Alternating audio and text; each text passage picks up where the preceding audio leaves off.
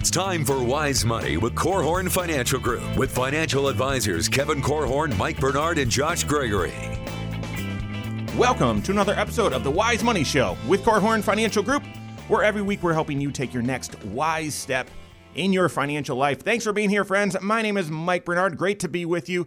Here with me in the KFG studios, no Josh Gregory today, but my business partner, actually founder of Korhorn Financial Group and one of the CFPs on the team, Kevin Korhorn. Yes, missing Joshua Gregory today. So your age can influence what financial options are available to you and therefore can influence your financial plan and decision-making. What are those important ages? Not just for you, but also for your children and other important people in your life. So we're going to run through your entire financial life and the ages of that life, pointing out the inflection ages so that you can plan ahead. That and more on today's episode. That's right. If you have a question for the program, we'd love to hear from you. You can reach out to us a few different ways. You can find us online, wisemoneyshow.com, and engage with us that way. You can call or text 574-222-2000. That's 574-222-2000. Most engagement comes on social media, typically YouTube channel. Go check that out, or wherever you're at in social media. Search The Wise Money Show and follow us there. So what is it, Kevin? The 60s, the new 50? You know, when I was going through college, they said, well, you know, 30 is the new 20s. And that, like, in college, that was like an excuse to say, well, you can do whatever you want. Make as many, like, you know, terrible life decisions as you want because, you know, you're still young. And, you know, I don't know. It's just, it's confusing. But whether you're actually young in age and you're trying to gain some wisdom, or if you're maybe older in age but young at heart and trying to make some great financial decisions, the age that you are, the actual age, not what you feel, your actual age influences your finances. And I started making a list of some of these important ages. And guys, there's a ton. There is a ton. And so this is, we're going to run through all of them, okay? And we might miss a couple things here or there, but there's a lot of ages you need to remember. We're going to go chronological order and what ages really influence your financial options, your decisions, your financial life. We're going to start at age 18, but Kevin, before the show, you were saying, yeah, it's more so 21. Yeah, well, I like 18. 18 is the earliest age you'd be eligible to contribute to a 401k, which is great. The issue is, and we have an entire department that handles retirement plans, whether it's 401ks or simple IRAs or single Ks, all different flavors, 403bs, go on down the line. So most plans by default make it so that you're not eligible until age 21. Mm-hmm. I understand why that is. And if you're a conspiracy theorist, and I'm not, in spite of all those people. You are. Okay. Yeah. That's a conspiracy. Maybe. Okay, maybe I'm. So, but if you talk to all of the people in the retirement plan space, the people that do the work, the third-party administrators, the record keepers, the plans, all these people, what they want is they want their lives to be simpler and easier, and I get it. So I'm not blaming them. But I was just talking with a big national insurance company and their TPA, and I said, "Hey, there's not a Roth option in this plan. There's not a there's not auto enrollment. Yeah, some of the normal features these days." And they said, "Look, we don't really want to do that because of the the HR nightmare that creates." I'm like, "Yeah, it's not easy, but who are we here to serve? Yeah. Because if we're here to serve people and change the world and make people's financial lives even better, then we have to be willing to put up with a little bit of pain and make a little bit of sacrifice to help. Because we're not going to save everyone, and that's okay. We just need to save the people that we can save. So the 18-year-old, if you're 18 or you know someone who's turning 18 or you've got a son or a grandson, daughter, whatever, I would encourage them at 18 to start saving. Yeah. And if they can't save, if their employer doesn't have a retirement plan, help them get set up and start. If they have earned income, start getting some money into an IRA. Most people ask this question when they've got young kiddos or whatever that are starting to work. Hey, how old do you need to be to open a Roth IRA? You need to have earned income. And so the 401k, yeah, at age 18, or some plans at 21, there's an age limit. But for Roth IRA, you've just got to have earnings. You got to have earnings, paycheck money is what Josh says. Yeah, you got to get your earns on. So, so at 18, it does become simpler because you can set up a Roth IRA at basically any financial institution. Right. There are a few that let you do it if you're younger than 18. The parents, at age 18, your kids, the child tax credit changes. But this isn't about you. It's about the ages. Okay, so let's go from 18 or 21, whichever, right? Let's go to age 26, Kevin. What changes at age 26? Well, at age 26, you are bumped off of your parents' health insurance. It's now required. Now, I'll tell you, I was talking to a couple of our health insurance all-stars yesterday. And when I say talking, they texted me. Okay, so it was, how many families have their health insurance where a child, 22, 23, is still on the parent's health insurance plan, but that child could move to their own health insurance plan, reducing the parent's cost and adding a little cost for the child, but numerically it still makes sense, and that allows the child to contribute to an HSA. So the age here, so I guess I just wanted to point to a bigger strategy there that we're going to be talking about more in future episodes. But at age 26, you have to be off mom and dad's health insurance. You got to be on your own.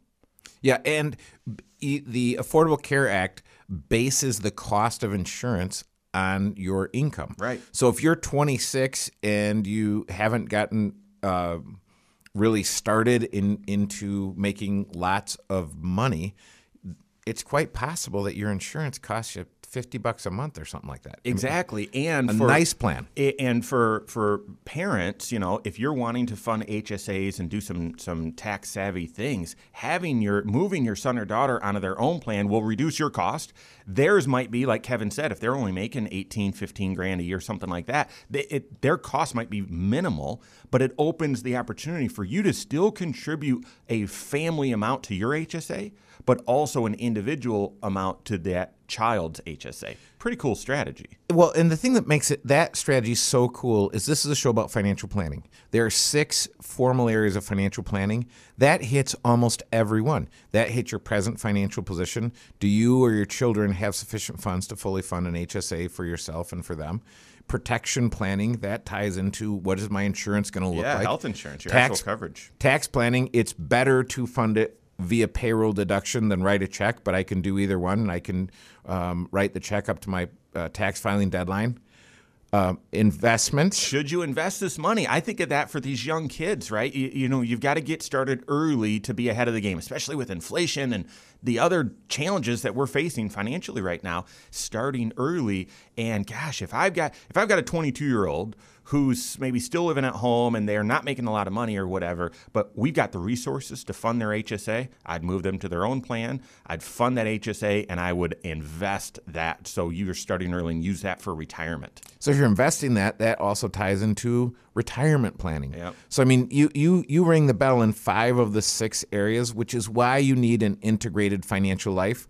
And so when you think about turning 26, you now need an operating system for how you're going to deal with your health and your health insurance and all of the other options and opportunities there. Yeah, that's right. So I'm just going to tell you right now, it's going to be hard for us to fit all these ages in, but it's so good, guys. It's so good. There's nothing big that happens in your 30s and 40s. I'm going to grill Kevin, see if he can come up with some, but the next one that I come up with is at age 50. Now, does that mean, well, finances in my 30s and 40s, not important? No, guys. You're grinding. You are grinding during that time. That is a time when, yes, you're having kids, you're a bigger house and bigger cars and all that stuff. You better be making progress in your finances. That's crunch time. That's grinding. The next inflection age is at age 50. There's several that come after that. We're going to hit all that and more coming up on The Wise Money Show with Korhorn Financial Group.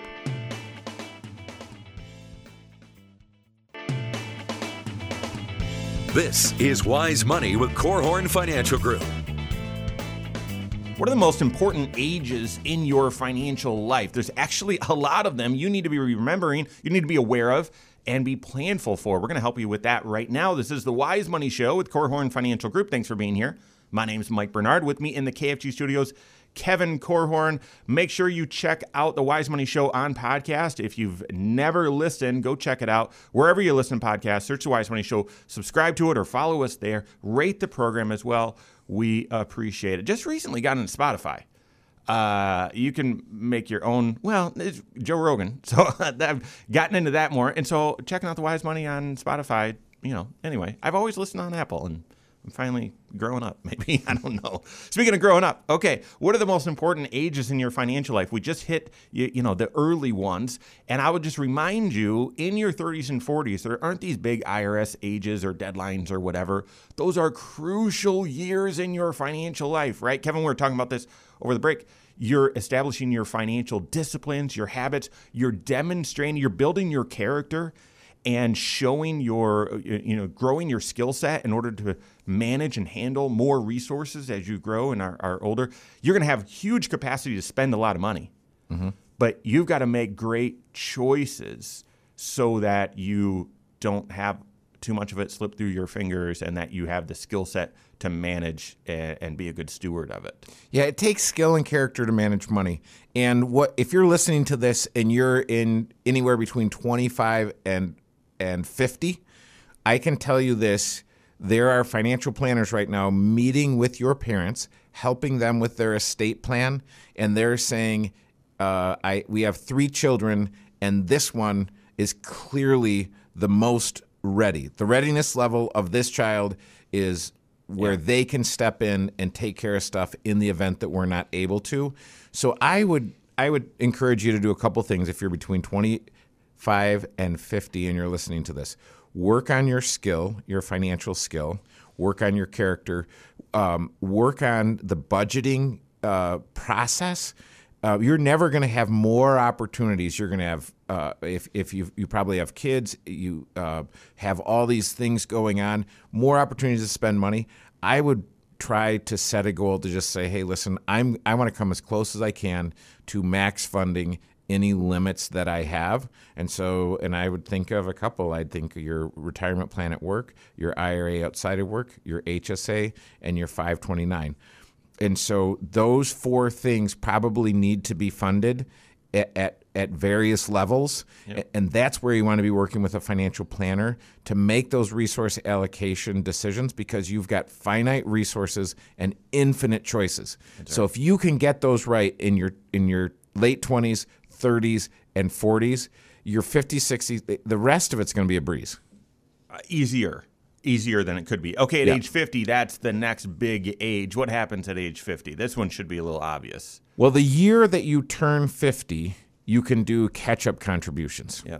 So if you look at the 2 places that a lot of people save money for retirement, you have an IRA, and that could be a traditional IRA, which is likely pre-tax, or a Roth IRA.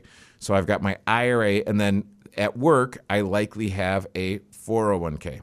Or maybe a 403b if it's a nonprofit. And at the year you turn age 50, even if you turn age 50 on New Year's Eve, right, which would be weird, but you can save that additional amount, this catch-up amount, that entire year. So budget for that, plan for that, do tax planning for that. For those IRAs, at Roth IRA, that catch-up is $1,000, okay? So it moves your contribution limit from $6,000 to $7,000. For the 401k, what is it, Kevin? It's still $6,500, I believe. So it moves your $20,500 normal contribution plus another $6,500 gets you to $27,000. I mean, that's a number you got to budget for. You got to plan for that, and you don't want to show up. We had this, I remember vividly, a couple months ago. Had someone show up. They're 52, and they're like, "Yeah, I'm maxing my 401k." And you look, and you're like, "Yeah, you're maxing the old limit. You're not doing anything for the catch up." And so that's important at age 50. Yeah, you're early enough in the year. If you're turning 50 this year, but you're not yet, go online right now. Go to your 401k and bump that up. Goose it up. Okay, age 55. Now there's 2 of these here. Speaking of catch-ups, at age 55, if you're on the HSA, that's when your catch-up contribution happens for your HSA. Why not at age 50 like everything else? I have no idea, because they have no idea what they're talking about when they're making rules. They just don't. I don't understand why the HSA would have a catch-up that starts at age 55 instead of age 50. Makes no sense to me, but that's one. Your HSA catch-up contribution, which is an extra $1,000 for each of you, but there's some unique issues there we're not going to get into during this show. But that starts at age 55. There's a second important thing that happens when you turn age 55 with your 401k and being able to draw dollars out. Yes, and again, this is the year that you turn 55. Yep. Because we had a great listener question on that. Thanks, Will. So the year I turn 55, if I retire in that year and my retirement plan at work, if my plan document allows, what I'm able to do is I'm able to pull money out of my retirement plan, pay taxes on that if I've never paid taxes on it, but avoid the 10% early withdrawal penalty. Now, this is from your 401k. Your plan needs to allow it, and you've got to retire in the year you turn age 55 or after. Did have someone who's probably listening right now who left his employer for, not really in his control, but a few months before, like in December of the year that he turned 54, even though he was turning 55 a few months later. And yeah, that didn't work, doesn't work. And so some nuances there, but age 55 is important. The next big age, though, is 59 and a half. Why a half year? Once again, because these lawmakers have no idea what they're doing. That makes no sense. Well, we speculated last time that it was, well, someone wanted 59, someone wanted 60, and they just said, we'll split it. I have no idea if that's true. It has to be true. But at age 59 and a half, that's where the rest of your retirement accounts you can begin to draw out without that early withdrawal penalty, right, Kevin? Yes, and another significant thing that happens, so to your point, Mike, if you're retired or you have IRA money, you can take a distribution and only pay federal and state taxes if the state you live in charges state taxes. But the other interesting thing about age 59 and a half, with most retirement plans, in the event that I want to, I can access that money. So I've got a strategy that I want to run in an IRA. I can't do that strategy in my 401k. Well, hey, I can move that money over and I'm off to the races. Well, investment strategy, investment options, a 72T SEPP distribution, and there's no jargon here, but that's a way of accessing dollars without paying. Oh, well, at 59 and a half, no, you wouldn't need to worry about that. But no, but this is the 59 and a half age is interesting, because if you're backing up and you said, hey, I had an event and I'm able to retire at 50, you can actually, and this is technical, we won't go into it, but you can actually access those dollars just paying federal and state taxes, not the 10% penalty. Yep. That's called a 72T or SEPP, and it's, it is a jargon-free zone, so I'll just stop right there. But you can. Just know that you can. Yeah. This one, we hit this just a couple episodes ago, but this one isn't the year you turn age 59 and a half. This is actually age 59 and a half. And so if you start drawing money out of your IRA in the year you turn age 59 and a half, but you're not yet age 59 and a half, those dollars will be considered early withdrawal. Makes perfect sense. Yeah, it does. Work with your CFP on that. All of that. If you're needing cash around that age, you better be doing comprehensive financial planning. All 6 areas of your financial life are involved. Your CFP will help. Lots of other ages coming up here on the Wise Money Show with Korhorn Financial Group. This is Wise Money with Korhorn Financial Group. In your 50s and 60s, lots of important ages in your financial life, and we're helping you with those right now. This is the Wise Money Show with Korhorn Financial Group. Thanks for being here. My name is Mike Bernard. With me in the KFG studios, Kevin Korhorn. Every episode of the Wise Money Show is on the YouTube channel. Lots of other content there as well, so go check that out. Go to YouTube, search the Wise Money Show, and subscribe and follow us there. Turn on notifications so you're made aware every time we drop new content, which we do all the time. Talking through the most important ages in your financial life so that you can be prepared. Because financial success a lot of it is determined on your ability to get proactive and plan ahead for upcoming financial transitions. Yeah. And I can't say that as eloquently as Josh Gregory would, but he's not with us today, so that's my best attempt. But so it's important that you know these ages, these inflection points in your financial life, that these rules change, so that you can properly plan ahead, be proactive, and be prepared for these transitions. 62 is a big one. 62 is the earliest age at which you can draw Social Security. Now, if you're a widow or widower, that age is actually 60. Hopefully that's rare, okay? So for everyone else, it's age 62. Now, the challenge, though, is it's not the wild, wild west at that time. If you got earned income, then and it's above a certain amount, then drawing Social Security at age 62 or early is could penalize your Social Security. And there's a way. I've had some people where they say, well, my plan is I'm going to move to part-time at age 62, turn on Social Security, and between going part-time and making 40 grand and my Social Security, I'll be okay. And it's like, you can't do that. I mean, you could, but if you work part-time, earn 40 grand, your Social Security will be penalized to nothing. Yeah, I think in terms of about $18,000. Yeah. I can make about $18,000 without my Social Security being reduced. For every $2 above that, they're going to take back $1 of my Social Security. Yep. Now, I have had folks that said, okay, well, if I work part-time, I'm going to make 30 grand, so that I shouldn't I shouldn't work. I'm like, no. You're ahead, giving back some of your Social Security.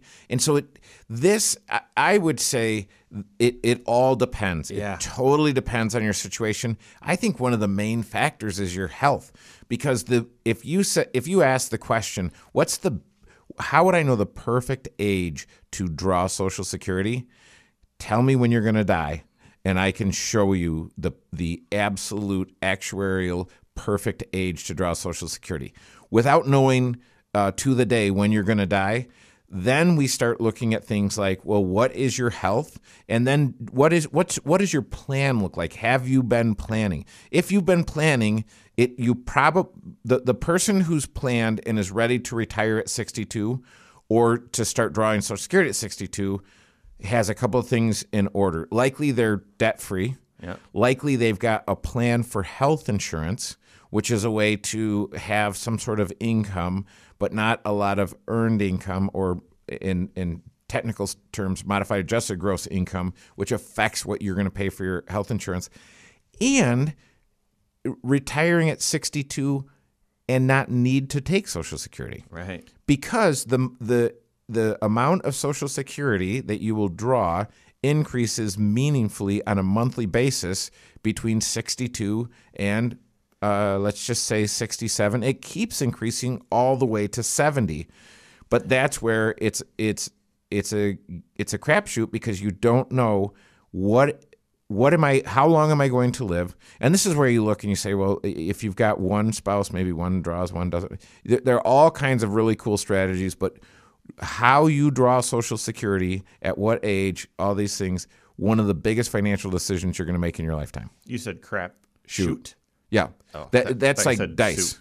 I thought you said soup. No, because it sometimes feels that way when you're trying to figure out how to optimize Social Security. Your certified financial planner is going to help you optimize your Social Security. They are, if they're doing comprehensive financial planning, not just trying to sell you some widgets. They're going to optimize your Social Security, and no one knows the age at which they're going to pass, and so there's no short of that. There's no ability to craft the perfect plan, but based on all 6 areas of your financial life, they'll be able to come up with, hey, here's the best option. 65. Now, there's 2 important things that happen at 65. I'll hit the lesser important one, and that's the age at which your HSA turns into dual purpose, okay? And we don't talk about this enough on this show, but your HSA...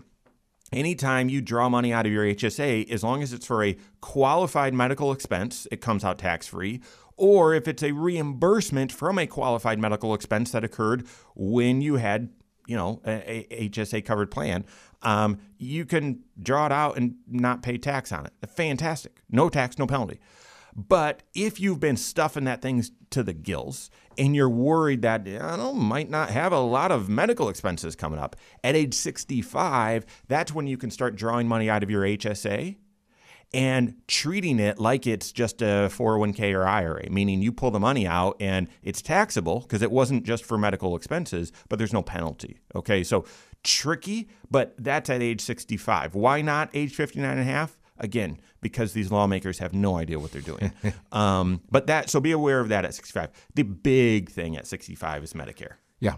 So and it used to be your retirement age was almost by default, it was 63 and a half. I worked till 63 and a half.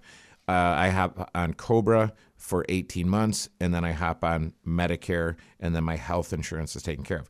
That has changed because it is easier to get health insurance before age 65. At 65, there's a huge change in how you approach your health insurance. Mm-hmm. And so you hop on the Medicare system, and you have a choice really between a Medicare Advantage or a Medicare supplement and a drug plan. So once you get to 65 and you're slowing down, I can tell you at 53, I'm already slowing down.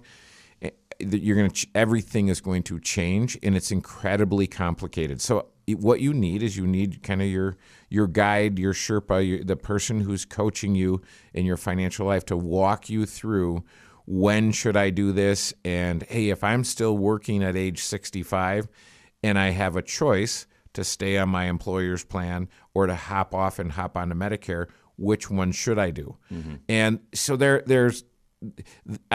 as I look at financial planning, I've always thought, well, tax planning really is really the most important area that we help people in because it's so complicated. But medical insurance really between 55 and 65 now almost trumps that. I know. And we 10 years ago, 12 years ago, there was lots of discussion and complaining and frustration about Affordable Care Act, but it's here, guys. It's here. And Kevin, I don't think I would have said that 10, 12 years ago, that outside of tax planning, maybe health insurance or health insurance planning, it would be one of the most important. Not until they changed all the rules with the Affordable Care Act. Yeah. So that's age 65. You're going to make the biggest health insurance decision of your life. If you're still working and covered by a group plan, then you can delay that decision a little bit, but you got to be working with your CFP along the way. So you've got to plan for that. You don't miss those important ages. Because listen, if you miss that age, you're going back to that soup I was talking about. There's penalties and all that sort of stuff. Age 67, that's going to be for most of us listening from this point forward here, that's your full retirement age for Social Security. So that's the age at which you can draw your quote-unquote full Social Security. And it's the age at which you can work as much or have as much income as you want and still not be penalized on your Social Security. As Kevin mentioned earlier, if you delay at 67, your Social Security will continue to grow all the way up until age 70, about 8%. Right now, with where the market is, what can you find that's going to pay you 8% a year every year? I don't know many options out there. No. So a few other ages that we've got to hit important in your financial life. So that more coming up on the Wise Money Show with Korhorn Financial Group.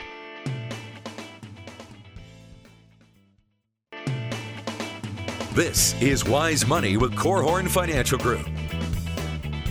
In your 70s, is there anything, to worry about with your finances? Yes, there's a couple important ages you've got to be aware of. We're going to help you with that right now. This is the Wise Money Show with Korhorn Financial Group. Thanks for being here. My name's Mike Bernard. With me in the KFG studios, Kevin Korhorn. Stay up to date on all Wise Money content. Find us online, korhorn.com. You can find us there, but wisemoneyshow.com. And then all over social media. Wherever you're at, we are there as well. Search The Wise Money Show.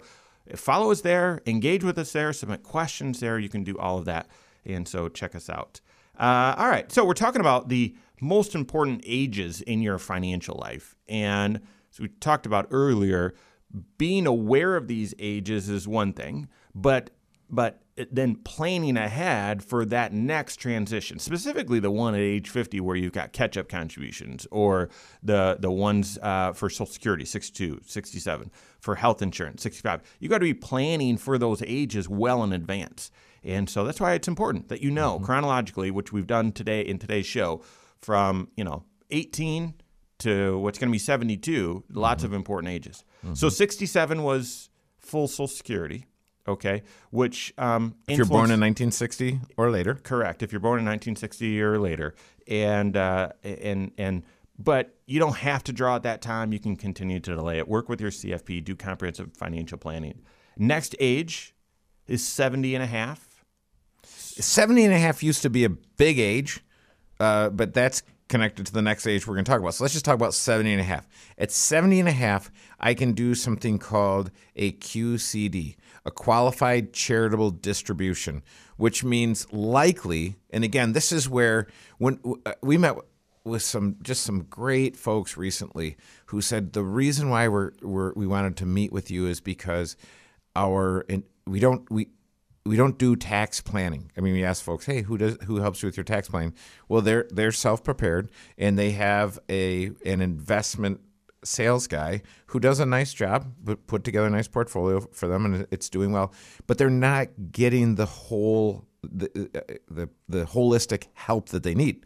So as we're talking, and I asked the question, when's the last time your investment guy talked to your tax gal? Or you can reverse that, your investment gal talk to your tax guy, whoever.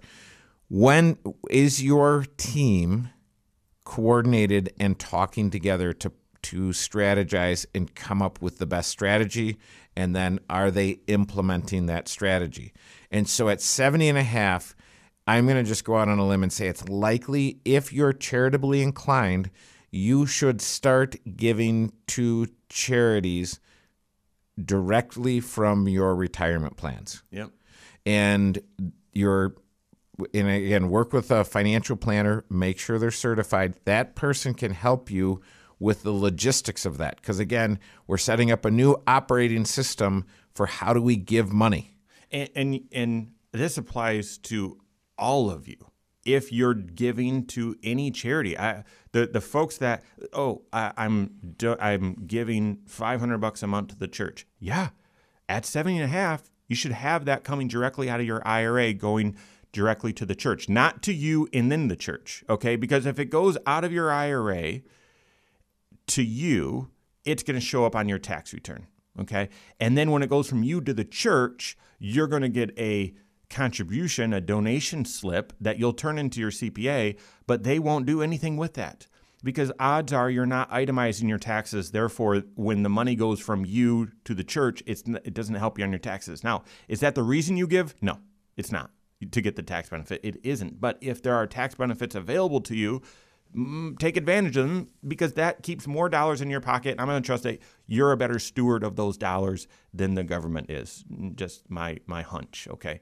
The other reason why we still highlight this age as being important for this QCD, qualified charitable distribution reason, is note, even though they changed the age for your required minimum distribution, a qualified charitable, what's that? What are you smiling at? I just realized there was an age that slipped past the goalie here. Oh, really? We got to pick one up? Okay. Yeah. No, finish. All right. Good. So these qualified charitable distributions count towards your required minimum distribution. It counts towards this I'm forced to take some money out. How much do I need to take? This counts as that. A Roth conversion does not count as this. So the fact that that's in the tax code, that this counts for your required minimum distribution once you're forced to take it, very helpful. All right, so what did we miss? I had a hunch. Yeah, no, I'm sure there's more than one, but it just dawned on me. So tell me, Michael Paul Bernard, what is significant about age 70? At age 70? What stops growing at 70? Social Security. Yes. Yep. Well, we mentioned it. We just didn't highlight that. So if we back up before 70 and a half and go to age 70, at 70, Between 62 and 70, your monthly benefit for Social Security grows. And it grows, it gets bigger every month until you hit age 70, and then it stops growing. So if you haven't started drawing Social Security and you're 70, start drawing it right now. An interesting little factoid. If you're over full retirement age, and we said, hey, in 1960, your full retirement age would be 67. If you're over full retirement age, you can actually go back 6 months and get a lump sum. Mm-hmm. Now, your benefit for the rest of your life will be smaller. Yeah. Slightly. Yeah. Slightly smaller because of you've given up 6 months of growth on the benefit amount. And I've had folks that have waited just knocking on the door of 70 and said, nope, I'm drawing it now. And I just decided that I want that $20,000 check for the last 6 months worth. Mm-hmm. So they took the money. Let me throw one at you here. Okay. You're working with your CFP. You're doing some creative tax planning, and you want to not draw Social Security for a couple of years so you can do some Roth conversion, some other things. So you turn it on in January of a certain year because you say, well, these tax strategies are done. But you wanted a lump sum. So on January, you say, I'm going to start drawing now, but I want to backdate it 6 months. And that pushes that income into that next year, that next tax year. Mm-hmm. But you get a lump sum as if you started drawing in July of that previous year. Just an idea, throwing that out there. Work with your CFP. These ideas that we're sharing aren't ones to say, oh, that sounds a good idea, I'll just run with it. No, that's why we're always going to tell you, take a comprehensive approach to your financial life, because this is complicated. And that's a, what is it? It's an if-then sort of relationship. You've got to look and say, well, this idea, how does it ping against this? How does it ping against this? How does it ping against this? Does this make sense? And so consider it. Yeah, all ideas in a vacuum make sense. And so sometimes you hear something like, oh, yeah, that's awesome, let's do that. And then you look and you're like, well, but if I do that, this is the... All right, so that's at age 70. Now let's get to the 72, which was the last age on my list here, although there might be others. But at age 72, that's the new required minimum distribution age. Now, right at the beginning of 2020, we didn't really have a lot going on, like nothing to worry about, like this virus. Oh, yeah, we did. But there was a huge tax law change that rolled out and started 1/1 of 2020. It was actually passed and proved in law at November of 2019, but it became effect 1/1 2020. It's the Secure Act. And at that point, all these changes took place and we were communicating them. And then a month later, the entire world was in crisis. So you might not be fully aware of this. But required minimum distribution moved from age 70 and a half to age 72, and some other rules changed. And required minimum distribution, that is jargon a little bit, so it creates some confusion. And we're going to simplify it. And if you have retirement plan money, whether it's still in a 401k, it's in an IRA, whatever it is, and you're retired, you are required to take a required minimum distribution. And to simplify that, think in terms of about 4%. Mm-hmm. So if I had $100,000 in my IRA, I've got to take out about $4,000. If I don't take out $4,000 in the right year, I'm going to be penalized 50% of that, or $2,000. And then have to report that $4,000 as income as well on your tax return. So it's not like, all right, I've paid my penance here with the $2,000. No, you still have to claim it as income. Yeah. So this is where I would want to be planning for my required minimum distribution that I'm going to have to take at age 72 when I'm in my late 50s, and I would be looking at the trajectory of the investments that I have and say, which ones of these should be allowed to grow unfettered and which ones of these should I be possibly converting from IRA to Roth IRA? Should I be taking the money out and spending it and make that my lifestyle to begin with? There's all types of different planning opportunities as it relates to this. And if you don't plan before you hit age 72, there's a plan. There is a plan for you, and you will have to abide by that, like it or not. And that 4% that you have to take out at age 72, that percentage gets bigger as you get older because it's based on life expectancy. Yeah, and so that's horseshoes and hand grenades, right? Yeah. You're going to have to do an actual calculation, a specific calculation to determine what your required minimum distribution is. But yeah, around 4% at 72, and then like 4.1, 4.2, 4.4, 4.6, soon it's 5, then 6, then 7, then 8%. Of what's in your IRA. So this is, I mean, this is sort of the capstone that it illustrates the importance of what we've been talking about this entire episode, because Kevin, you said you've got to be planful for this in what, your early 50s? I would argue when you're 18, let's go back to that, or 21. Being aware that at some point, like if, at that time, if you say, well, I've got my whole life ahead of me, I have no idea what I'm going to have to juggle financially, but I want to get started on the right track and I want to save a lot.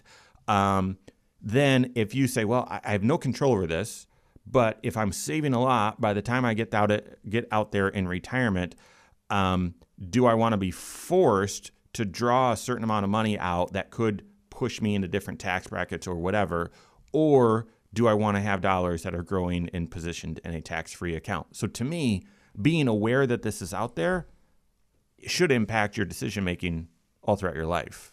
Yes. Right. Yeah. Well, this is why you need a comprehensive financial plan so that you can address all of these issues. I mean, the other thing that I would tell you is you might say, well, I'm in an okay tax bracket right now, okay tax situation right now, and I'm trying to invest and grow my dollars, blah, blah, blah, blah, blah. Well, listen, look ahead. If nothing changes, what tax bracket will you be in when you're forced to draw a certain amount out?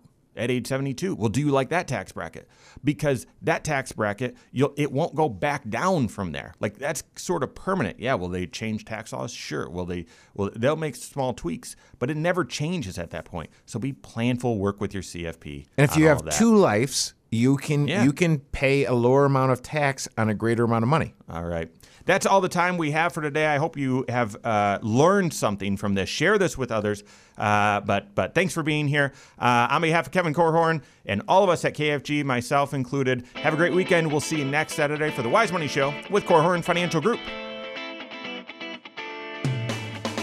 Securities offered through Silver Oak Securities, member FINRA/SIPC. Advisory services offered through KFG Wealth Management, LLC. Doing business as Korhorn Financial Group. KFG Wealth Management, LLC and Silver Oak Securities Incorporated companies are unaffiliated.